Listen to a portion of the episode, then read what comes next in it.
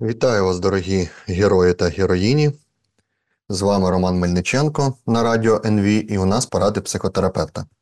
Сьогодні ми з вами поговоримо на таку тему, як олюднення і розлюднення. І буває, коли я піднімаю цю тему, десь читаю лекції чи щось таке. Ось часто від деяких людей можна почути, як у нас, е, скажімо, люди, які не хочуть щось думати, щось міняти. Е, ну, якось е, думати про майбутнє, е, чи просто аналізувати те, що відбувається у власному житті, чи у житті країни, вони кажуть, не на часі. Там не на часі жити. Да? Ну, Якщо не на часі жити, то що ми мусимо робити? Там Не на часі якісь реформи робити, не на часі те, не на часі те. Ось, Але обично, коли ми просто беремо і дивимося трошки глибше, ми бачимо, що це просто небажання іти в якісь теми, які складні. І більше того, іноді людина собі придумає конструкцію, чому все відбувається так, а не інакше, не бажаючи брати якусь е, відповідальність. І е, як психотерапевт, спостерігаючи за тим, як довго тривалий стрес на нас всіх впливає, і е, на, скажімо, ця війна вже повномасштабне саме вторгнення, да, йде вже по суті, ну уже більше двох років. Ось і ми бачимо, що е, теми, які ми могли відкласти, е, думаючи, що війна закінчиться через 2-3 тижні чи через 2-3 місяці. Ось ми вже навіть е, горизонти, коли слухаєш деяких аналітиків, вони навіть не кажуть про 2-3 роки вже. Вони кажуть, що війна може тривати довше. І тема олюднення і тема розлюднення це стає ключова тема. Якщо ми з вами візьмемо наприклад, просто те, як е, колись було, і ми хочемо зрозуміти, як е, буде в майбутньому, да? ми можемо просто проаналізувати е, минулі якісь великі війни або локальні жорсткі війни для певних народів. І подивитися, як там тема олюднення або розлюднення піднімається саме в той момент, коли відбуваються страшні трагічні події. Тому що в нас завжди має виникнути запитання, чому війни відбуваються. Чи можемо ми щось зробити, щоб е, запобігти цим війнам у минулому? Е, і, можливо, треба думати про це після війни. Але багато людей, е, які, ну скажімо, є експертами в багатьох областях політики, економіки, соці... соціальної, ось культурної. І в тому числі психологічної, постійно думають, як ми опинилися тут і що ми можемо робити, щоб рухатися далі. І е, для мене якби саме цікавий момент, як для психотерапевта, цікавий не в тому смислі, що мені просто якесь е, празне любопитство. Ні. Е, цікаво з точки зору того, що ми можемо, як люди, з вами робити, щоб покращити свій своє психологічне становище, те, що в нас сьогодні є. Тому що коли до мене сьогодні звертаються люди що в них е, депресії, стрес, е, що у них панічні атаки, що у них безсоння. В общем, ми скажемо так, що люди вже два роки живуть в довготривалому стресі, і одні з людей зжалися настільки, що вони не відчувають від життя якоїсь особливої радості. Вони ходять, вони щось роблять, у них все, але у них зникає якесь відчуття внутрішнього життя всередині. Да? І в якийсь момент вони стають такими депресивними, просинаються якийсь день і не можуть піднятися. Ось інші люди е, тривожні, да, і вони занадто тривожні, і вони виснажуються і теж попадають потім в депресію на фоні постійної тривоги, на фоні постійної невизначеності. І ми з вами останні наші ефіри приділяли тому, що таке мужність бути, е, як може допомагати в стресі там стосунки, як шукати сенси. І багато ми цих тем підняли, і ви піднімали е, різні запитання, писали мені в особисті в Фейсбуці, в Телеграмі, е, коли мої колеги викладають ефір. Скажімо, передачу викладають е, в YouTube. До речі, хто не підписаний ще на радіо НВ в Ютубі, обов'язково підписуйтесь. Там є е, всі, в тому числі мої передачі, поради психотерапевта.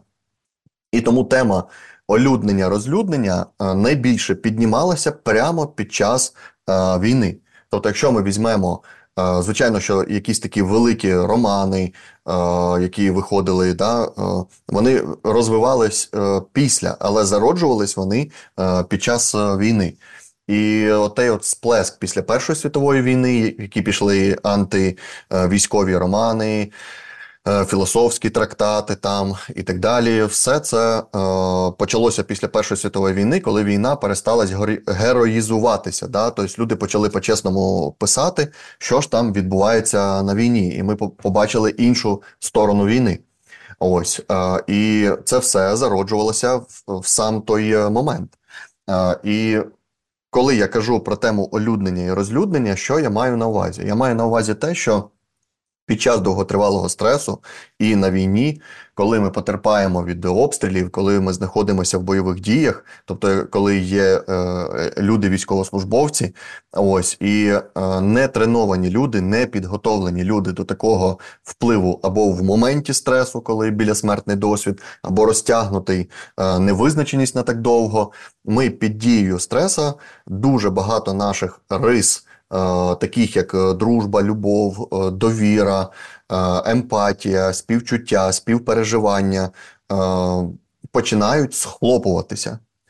І коли вони починають, вони схлопуються не тому, що ми погані люди, а тому, що так діє на нас довготривалий стрес. Але коли в нас схлопується здатність більше співпереживати, любити, дружити, прощати, приймати. Е, ну скажімо, і всі ті моменти, які я перечислив е, пізніше, у нас не лише пропадає людяність, але в нас пропадає всередині надія, віра. Е, здатність радіти життю, здатність розуміти, за що ми боремося. Ось коли в тебе безнадія, коли в тебе зневір'я, то як ти можеш боротися за якісь свої цінності? Коли ми говоримо про якісь цінності, це теж здатність олюдненої людини бути в контакті із своїми цінностями, за які ти готовий приносити якісь жертви, це в тому числі бути е, людиною. І коли ми говоримо про людину, а що ж ми маємо про людину? Е, ну, наприклад, ми можемо побачити якийсь приклад, хтось щось зробив погане. Тобто, ну не знаю, там Е, якась жінка чи чоловік е, зрадили своєму чоловіку чи дружині, і ми кажемо, ну, вона людина, ну, він людина, таке іноді трапляється. І тоді ми кажемо, ну, от люди, вони такі.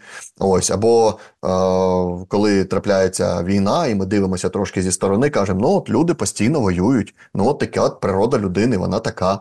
І ми говоримо, але ж, коли ми з вами е, дивимося на приклади, е, коли людина жертвує своїм життям. Да, Коли ми бачимо воїна, який казав Слава Україні, е, і його розстрілюють, і ми кажемо, оце людина. Або е, коли вчителька, яка, е, знаходячись в бомбосховищі, веде прямо звіти уроки для своїх дітей в школі. І ми кажемо, оце людина. Або коли наші е, пожежники, або із е, енергетики, да, коли були ці блекаути, і люди працювали на межі своїх можливостей, або коли е, спасають пожежники і інші служби спасіння, лікарі е, спасають людей, лізуть під ці завали, або цілодобово лікують наших військовополонених, чи ще щось таке. Ми кажемо: оце люди.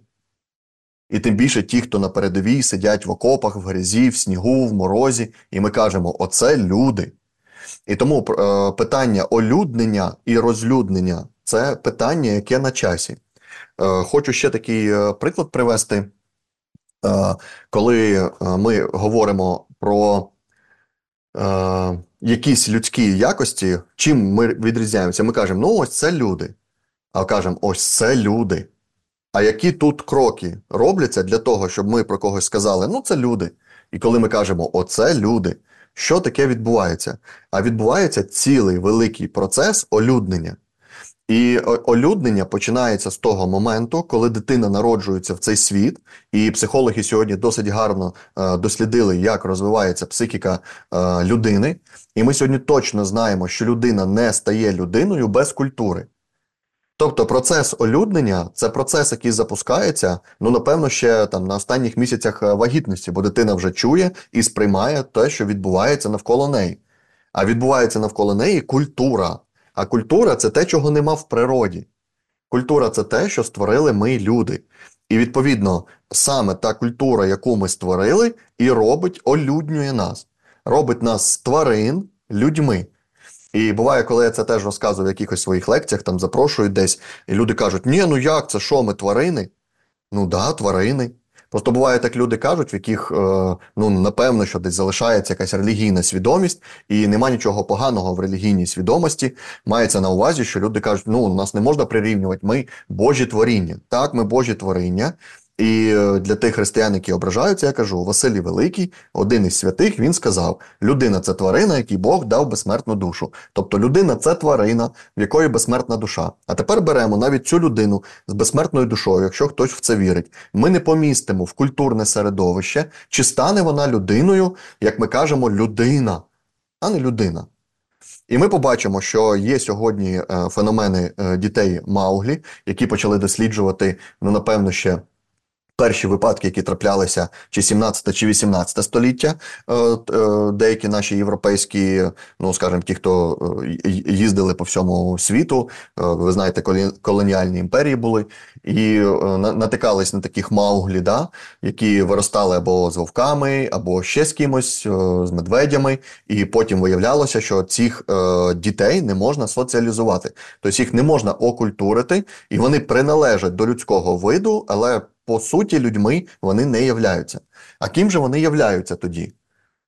Давайте запитаємо, ким вони тоді являються? Можна їх вважати людьми, чи не можна їх вважати людьми?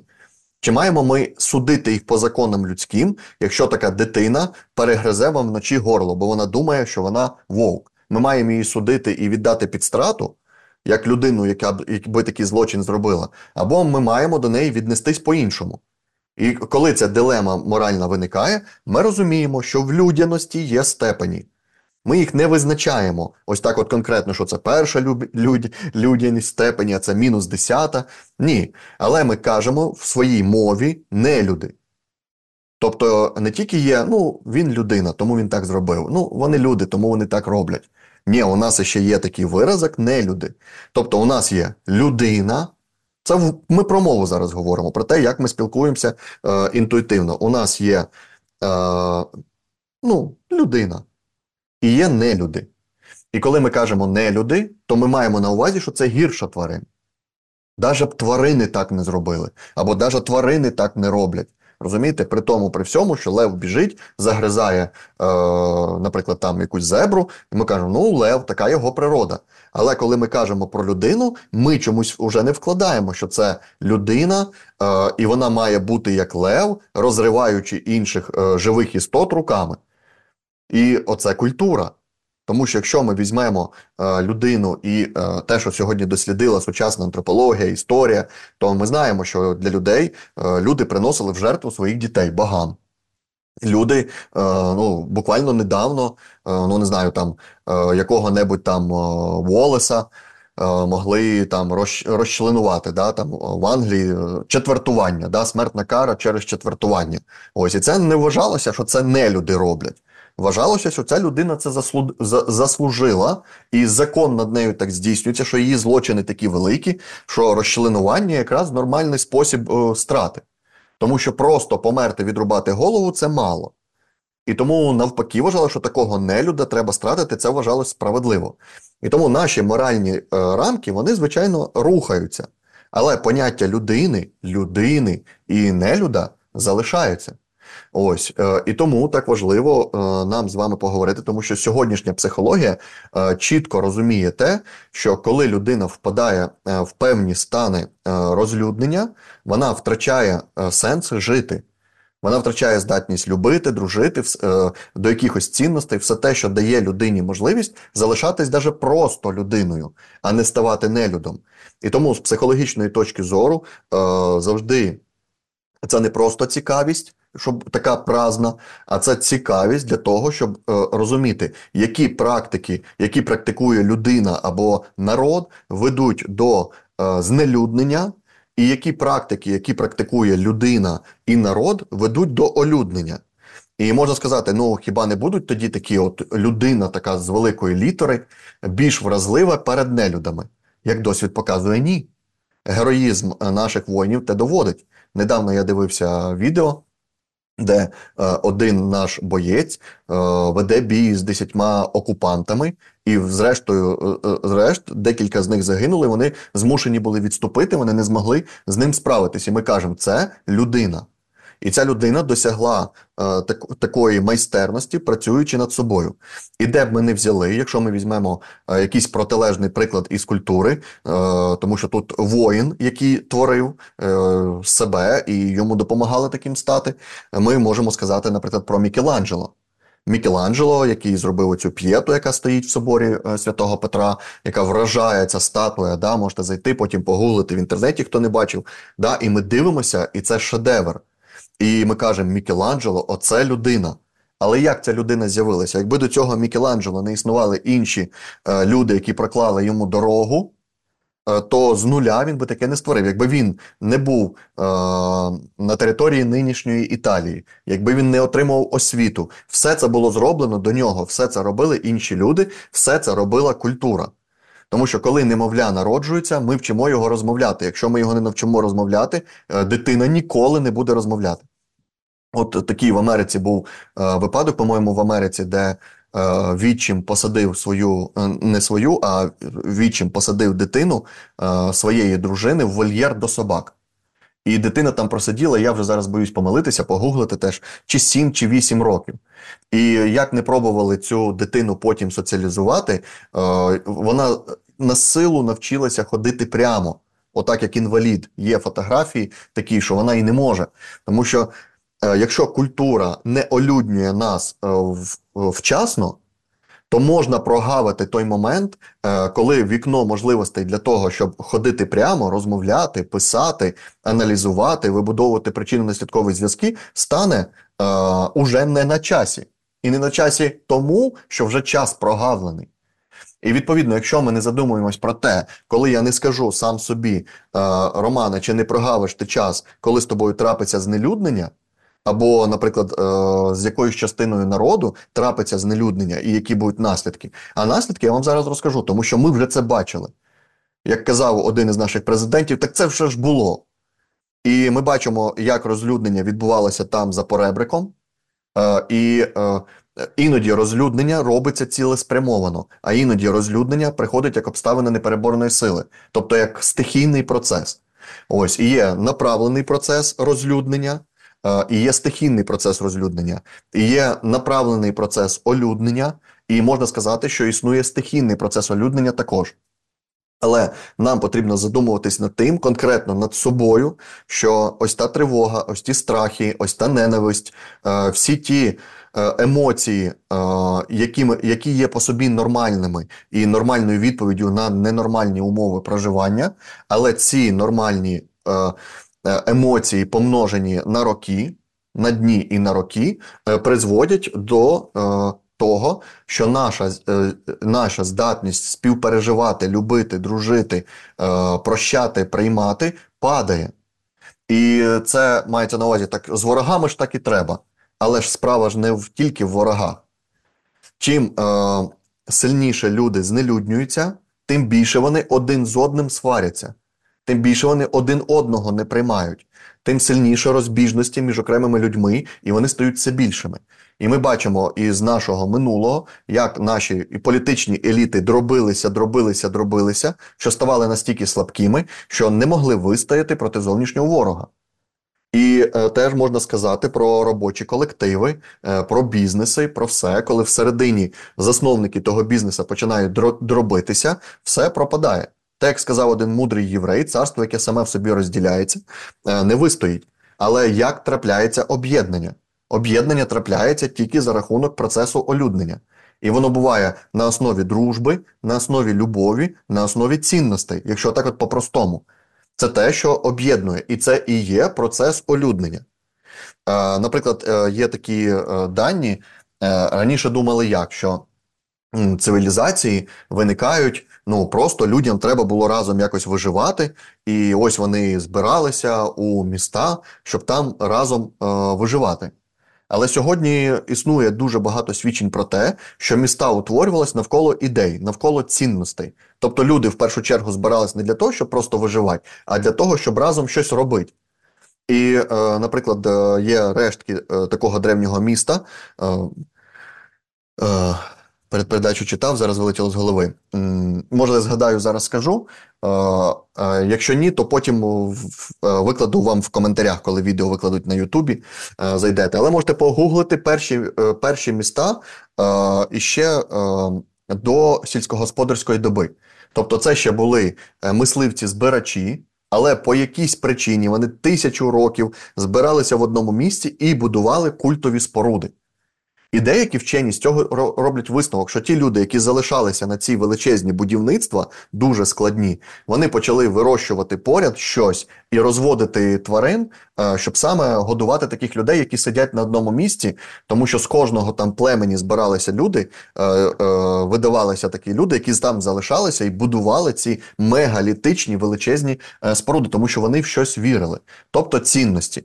Але навіть якщо ці цінності виживання, це все одно цінності виживання. Що давайте ми разом будемо тут виживати, захищаючись від хижаків, ворогів, ось все одно це про об'єднання.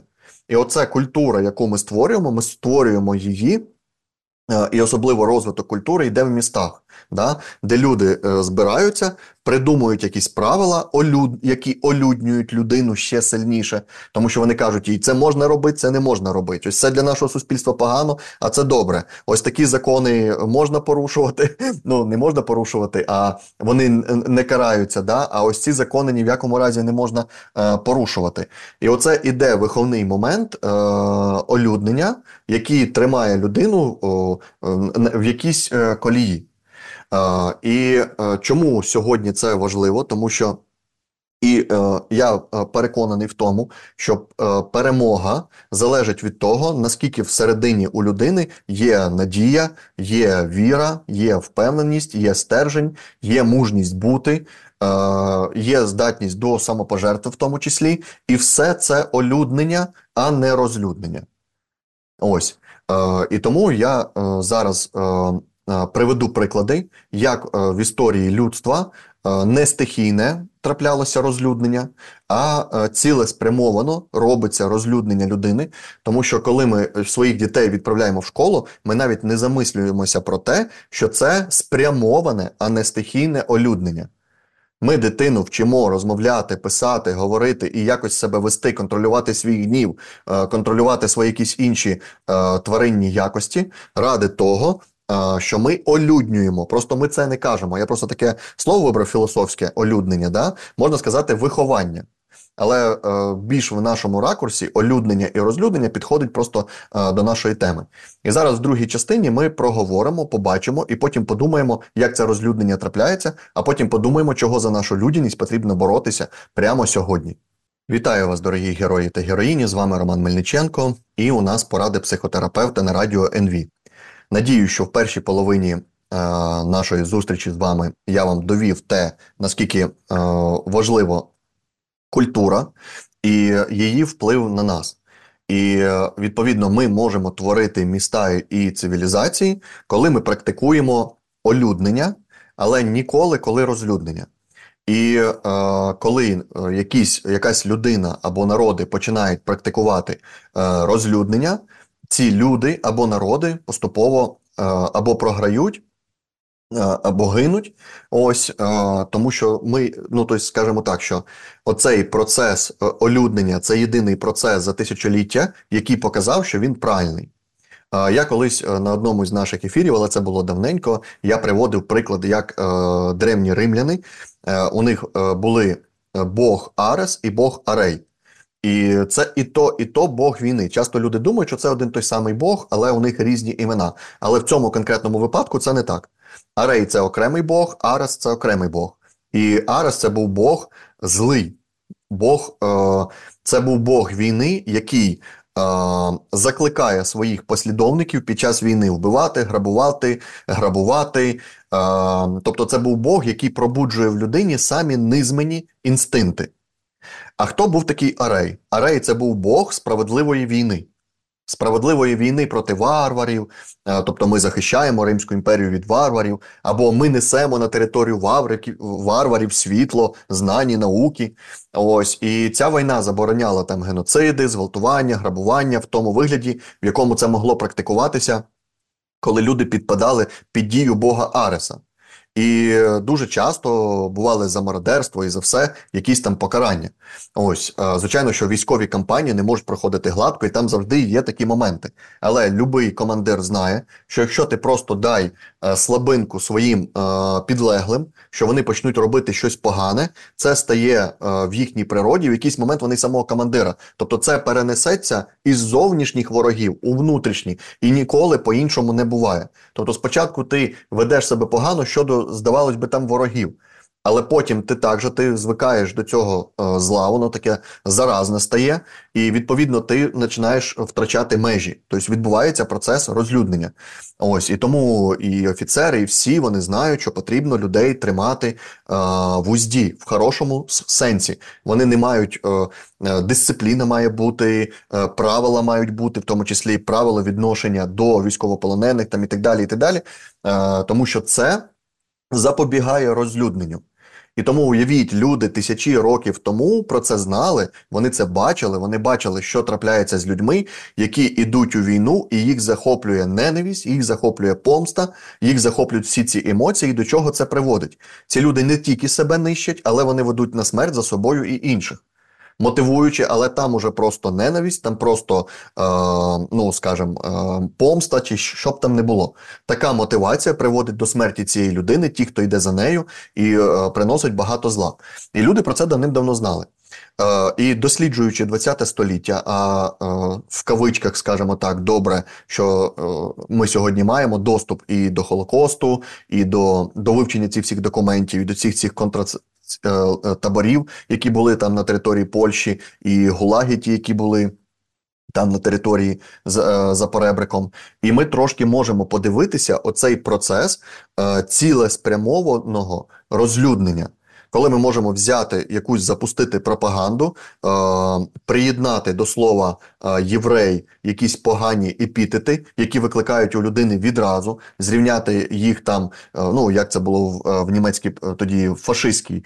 Правильно казати пропаганді, да, що це нечисті люди, грязні, що вони там як якісь щурі там чи ще щось таке, і виховуються у людини з допомогою пропаганди, розлюднюються якісь конкретні люди. Просто ми беремо, а що тут такого? Ми беремо, розлюднюємо тих, кого ми вважаємо ворогами. І це запускає процес е, насилля. Е, і спочатку е, і розмахується всередині суспільства насилля. Коли воно розмахується, коли ти цю агресію розкачуєш до певного рівня, ти виховуєш людей, скажімо так, в кавичках, виховуєш їх, е, що в них така розбурхана агресія стає. Ось. І тоді Е, ця агресія, коли ти прибираєш, ну, наприклад, уже е, цих євреїв, вона нікуди не ді, не дівається. Тому що якщо ти якісь м'язи накачав, то вони у тебе є. І той, хто відчуває в собі силу, він хоче цю силу десь примінити.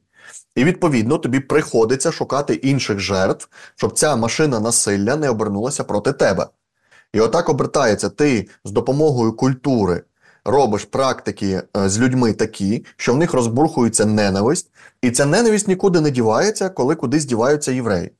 І тепер ми будемо направляти цю ненависть на інших, на е, хворих людей психічно, тому що ми сьогодні знаємо, що таких людей теж убивали. Там е, потім на слав'ян, що слав'яни, ще там чорні, цигани і так далі. Все це недолюди, всіх їх треба знищити. Ось і оця е, це коло ненависті, да, яке заводиться. Отак працюють, е, робляться техніки. Знелюднення. А відповідно, ті, хто не піддається цьому програмуванню, вони піддаються остракізму, а, е, скажімо, вороги то вороги, а ті, хто вважаються режимом зрадниками, то до них ставлення ще гірше. І тепер уявіть собі, е, наприклад, е, є такі описано в цьому е, таборі, до речі, в якому сидів Степан Бандера. В цьому ж самому таборі він був такий, знаєте, образцово-показательний, як як раніше казали.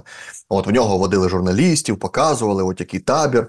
І там була така штука, плац такий, на якому примушували людей, які знаходилися в цьому таборі. Це могли бути євреї або якісь інші там військовополонені. І, наприклад, е, така була практика: брали людей, які не могли працювати, е, вдягали на них розмір на один-два розміра менший, е, менше взуття, і примушували їх бігати по цьому плацу. Е, ціль така: вони розношували нові е, ці ботинки для е, вермахта, для солдатів вермахта. Ось тому, що ну шкіра Е, досить товста, да, і якщо солдату дати, він на треногі, ось і не зможе нормально виконувати свої обов'язки. І відповідно їх давали ось цим от е, людям, і вони бігали, їх примушували бігати цілий день. Деякі від болю е, не могли бігти, і деякі навіть помирали від шокового болю. Це е, зафіксовано і описано. Ну їх звичайно били, якщо вони не хотіли бігти, і так далі. І тобто, оця така, тобто тебе не просто знищують. Тебе перед тим, як знищити, перетворюють не в тварину, в щось е, таке, що навіть і твариною не називеш.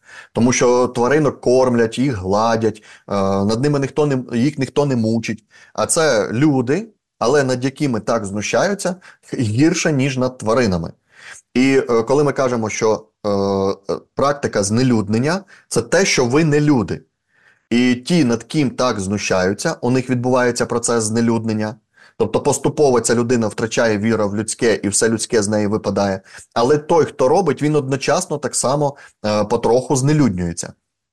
Ось у ньому теж пропадають е, певні риси. Тобто це такий обоюдний е, певний е, процес.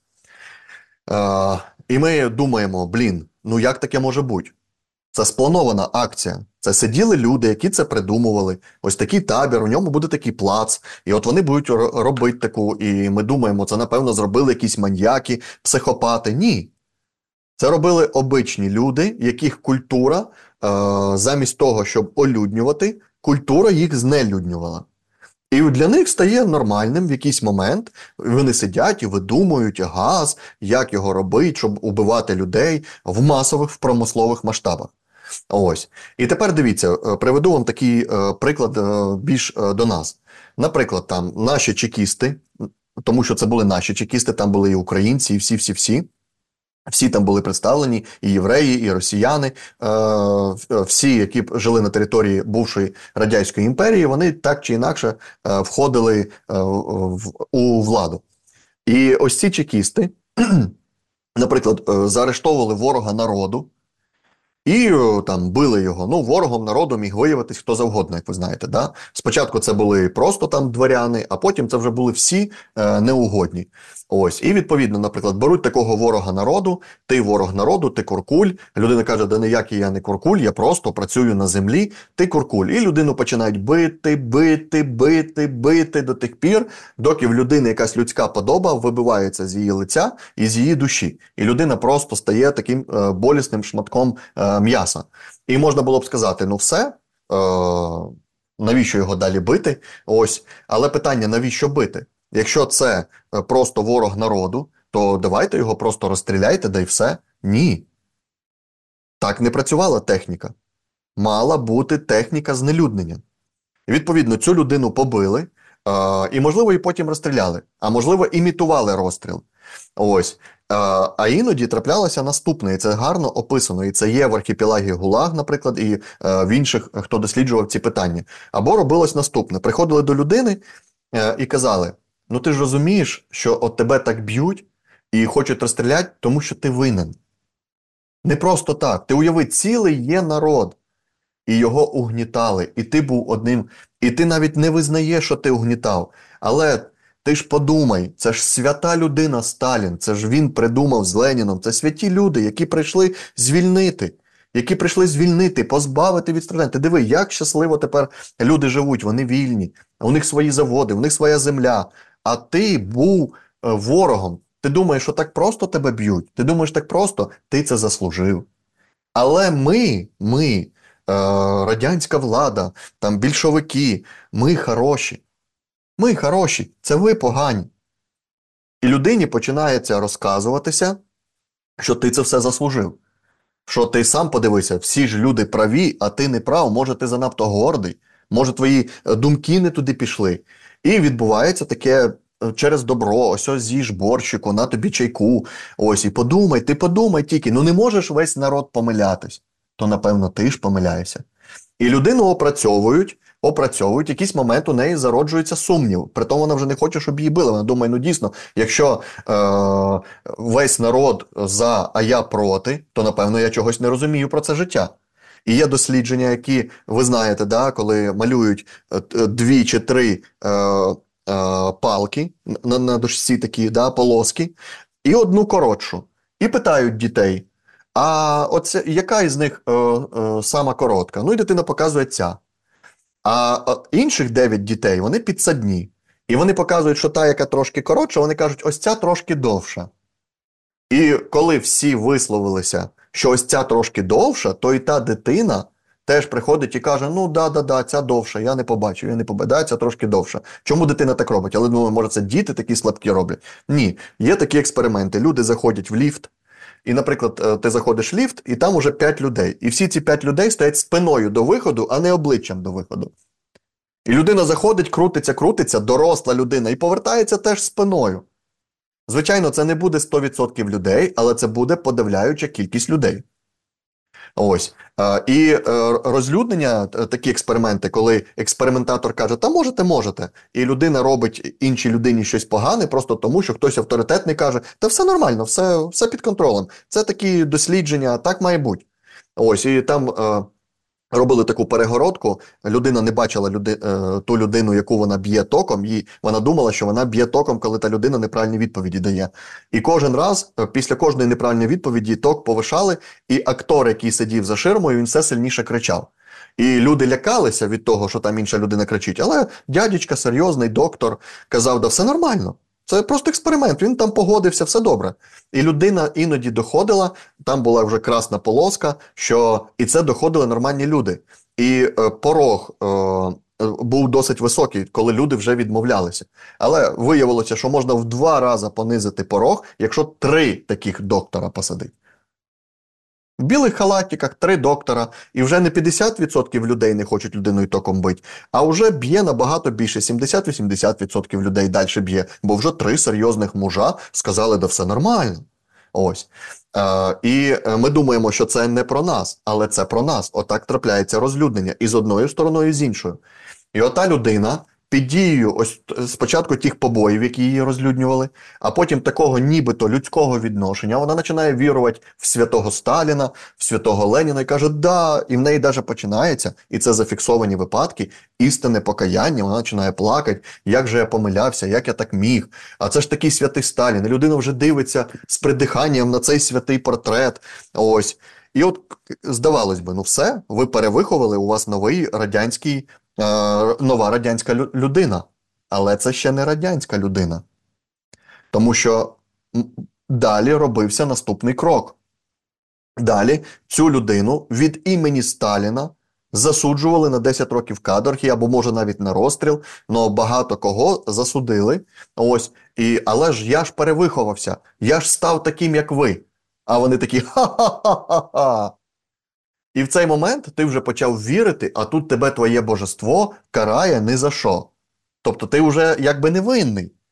Але ми тебе наказуємо не за те, що ти винний, а тому, що ми можемо. Тому що ми просто такі. І е, чому ми такі? Тому що наша мета розлюднення. Цілеспрямоване розлюднення, тобто нам не треба тут особистості. Е, Ініціатива наказуєма. Звідки це? Це з радянської епохи. Нам тут не потрібні і наказуємо, це буквально наказуємо, тебе уб'ють.